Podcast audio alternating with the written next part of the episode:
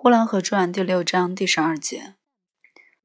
后来，我家在五间正房的旁边造了三间东厢房。这新房子一造起来，有二伯就搬回家里来住了。我家是静的，尤其是夜里，连鸡鸭都上了架，房头的鸽子、檐前的麻雀也都各自回到自己的窝里去睡觉了。这时候就常常听到厢房里的哭声。有一回，父亲打了尤二伯。父亲三十多岁，尤二伯快六十岁了。他站起来就被父亲打倒下去，他再站起来又被父亲打倒下去，最后他起不来了。他躺在院子里边了，而他的鼻子，也许是嘴，还流了一些血。院子里一些看热闹的人都站得远远的。大黄狗也吓跑了，鸡也吓跑了。老厨子该收柴收柴，该担水担水，假装没有看见。有二伯孤冷冷地躺在院心，他的没有边的草帽也被打掉了，所以看得见有二伯的头部的上一半是白的，下一半是黑的，而且黑白分明的那条线就在他的前额上。好像西瓜的阴阳面，尤二伯就这样自己躺着，躺了许多时候，才有两个鸭子来啄食散在尤二伯旁边的那些血。那两个鸭子，一个是花伯，一个是绿头顶。尤二伯要上吊，就是在这个夜里，他先是骂着，后是哭着。到后来也不哭也不骂了。又过了一会儿，老厨子一声喊起，几乎是发现了什么怪物似的大叫：“尤二爷上吊了！尤二爷上吊了！”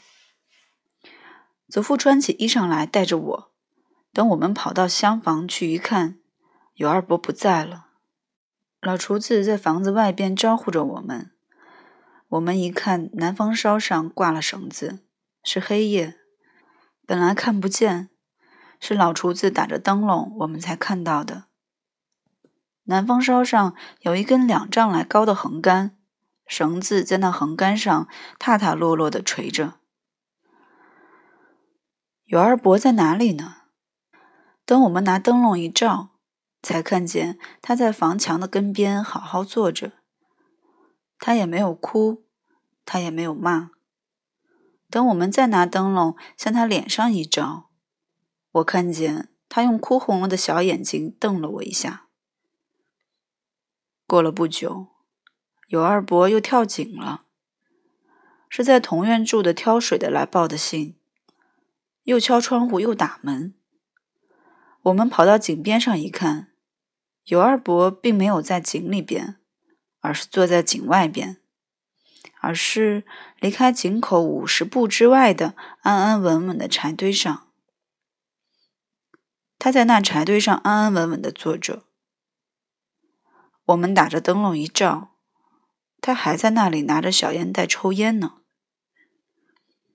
老厨子、挑水的、粉房里的漏粉的都来了，惊动了不少邻居。他开出是一动不动。后来他看人们来全了，他站起来就往井边上跑，于是许多人就把他捉住了。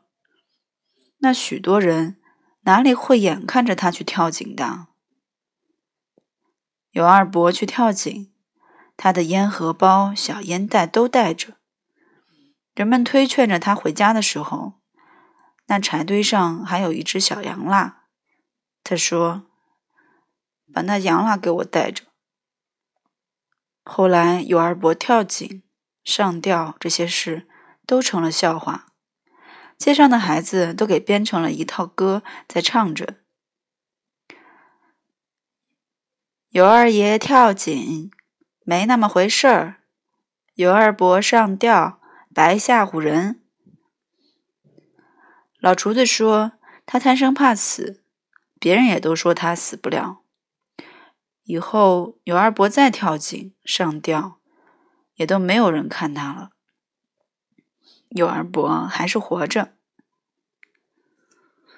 谢谢收听 FM 幺二六二二七三。